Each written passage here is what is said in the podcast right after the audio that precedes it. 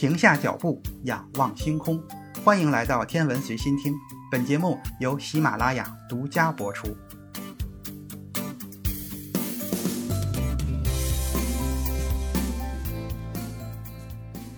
欢迎收听原创严选。在上一期节目中，我们说到了费曼想要计算出兰姆位移，但是这件事情并没有那么简单。要想应用它的路径积分方法，费曼仍然有些计算上的东西必须学习。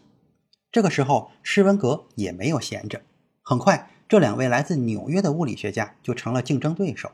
施文格认为狄拉克相对论性理论中的电子磁矩是无法用非相对论性理论准确描述的，从根本上讲，它是一种相对论性的现象。施文格和费曼的性格有很大的区别，施文格逻辑性强，保守严谨，埋头于对围绕展开式各项的研究之中，而费曼直觉性强，精力充沛，钻研起数学就靠灵感和猜测。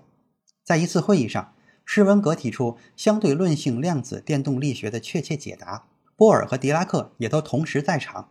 施文格的发言可以说是大师级别的，但是用了5个小时，直到施文格与物理学建立联系的时候，听众们才缓过神来，开始提问。从头到尾一直能跟上施温格思路的恐怕只有费曼和贝特。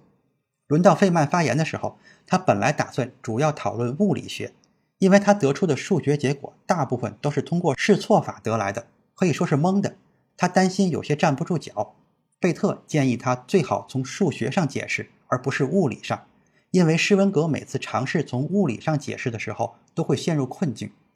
费曼采纳了贝特的建议，改变了讲座的套路，他讲起了数学，但结果是路径积分方法对与会的人来说完全是陌生的。很快狄拉克就问到了一些很尴尬的数学问题，比如正电子在时间中逆向传播是什么含义等等。波尔一点都不喜欢费曼的方法，因为粒子轨迹的说法是哥本哈根诠释最为憎恶的，波尔根本就不理解费曼在说什么。发言结束之后，费曼和施文格一起来到走廊，对比他们的结果，两个人互相都不理解对方的方程，不过他们不同的方法却得出了一致的结果。施文格的研究看起来非常的确定，但运算结构显得非常的麻烦。不过施文格可能是唯一一位可以使用这种方法的理论物理学家。那次会议结束之后，回到普林斯顿不久，奥本海默就发现还有一个人在研究相同的问题。日本理论物理学家朝永振一郎也在研究相对论性量子电动力学。他的方法跟施文格相似，但是更直截了当。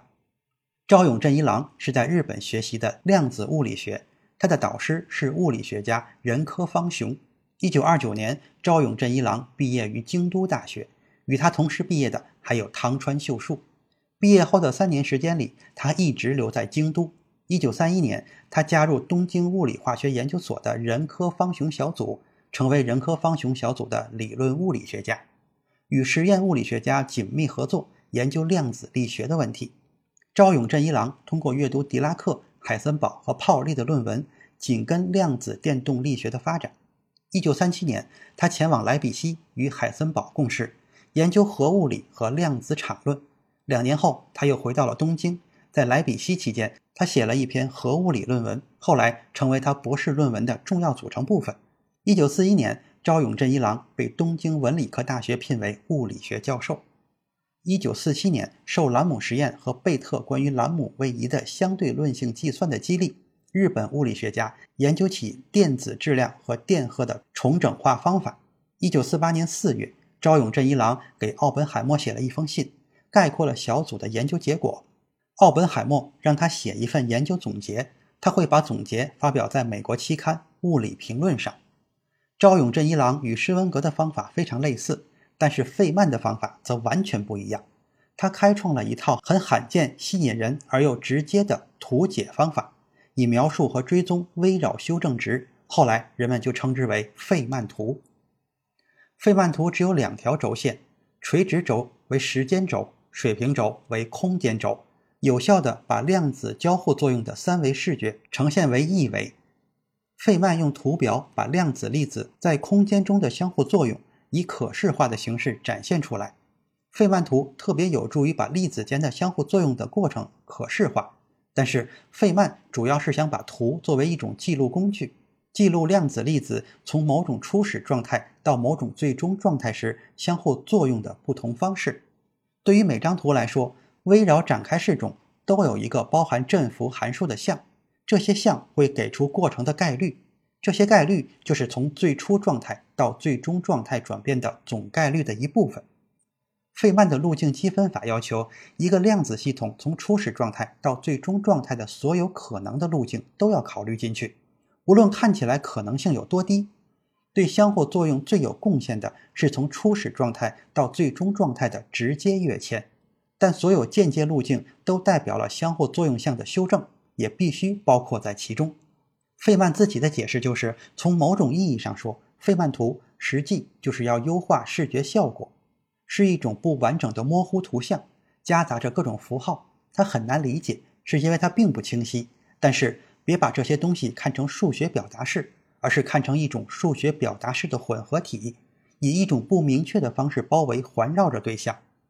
越复杂和不可理解的相互作用的过程发生的概率越小，尽管如此，他们还是提供了在围绕展开式中具有重要意义的修正。一个自由电子不会简单的以一个点粒子的方式沿着提前设定好的典型路径传播，它被一群虚粒子围绕着，这些虚粒子由它所在的电磁场与它自身的相互作用而产生。这些相对论性的量子电动力学方法的差异很大，但都给出了相似的答案，没有人知道为什么。这个时候戴森来了。戴森是在康奈尔认识的费曼，他认为费曼是一个独创性很强的科学家，与贝特相比，费曼更有吸引力。贝特用的是旧的教条式的量子力学，费曼理解不了，而费曼用的量子力学是他独有的，别人也理解不了。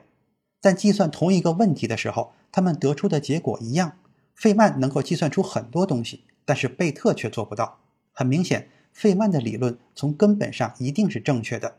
戴森决定集中精力去理解费曼的想法，并用世界上其他人都能够理解的语言来解释出来。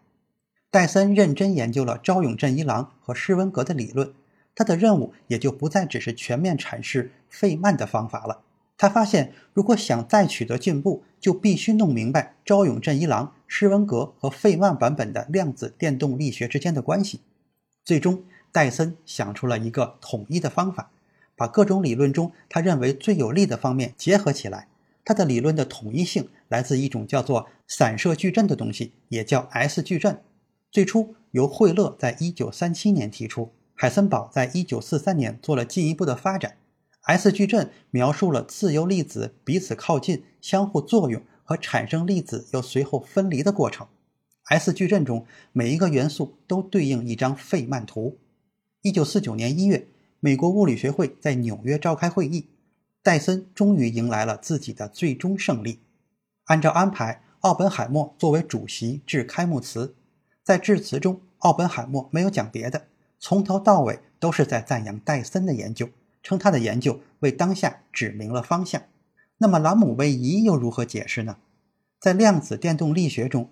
要设想原子内的电子所发生的情形，有一种很简单的可视化方法，就是设想除了电子绕原子核的轨道运行和自旋运动外，所有的虚过程都会导致电子在运动中出现轻微的摇摆，这种摇摆模糊了电子在一小片空间区域中的概率。而且当电子占据一个离原子核很近的轨道时，它的影响是最明显的。氢原子的两个不同的简并轨道在几何形状上的不同，足以导致它们能量上的细微差别。施温格并不喜欢费曼的方法，因为他非常不正式，并且他认为缺乏严谨性。但是短短的几年中，施温格的代数学便让位于费曼图，费曼图成了量子电动力学的首选方法。这一期的严选就是这些，咱们下次再见。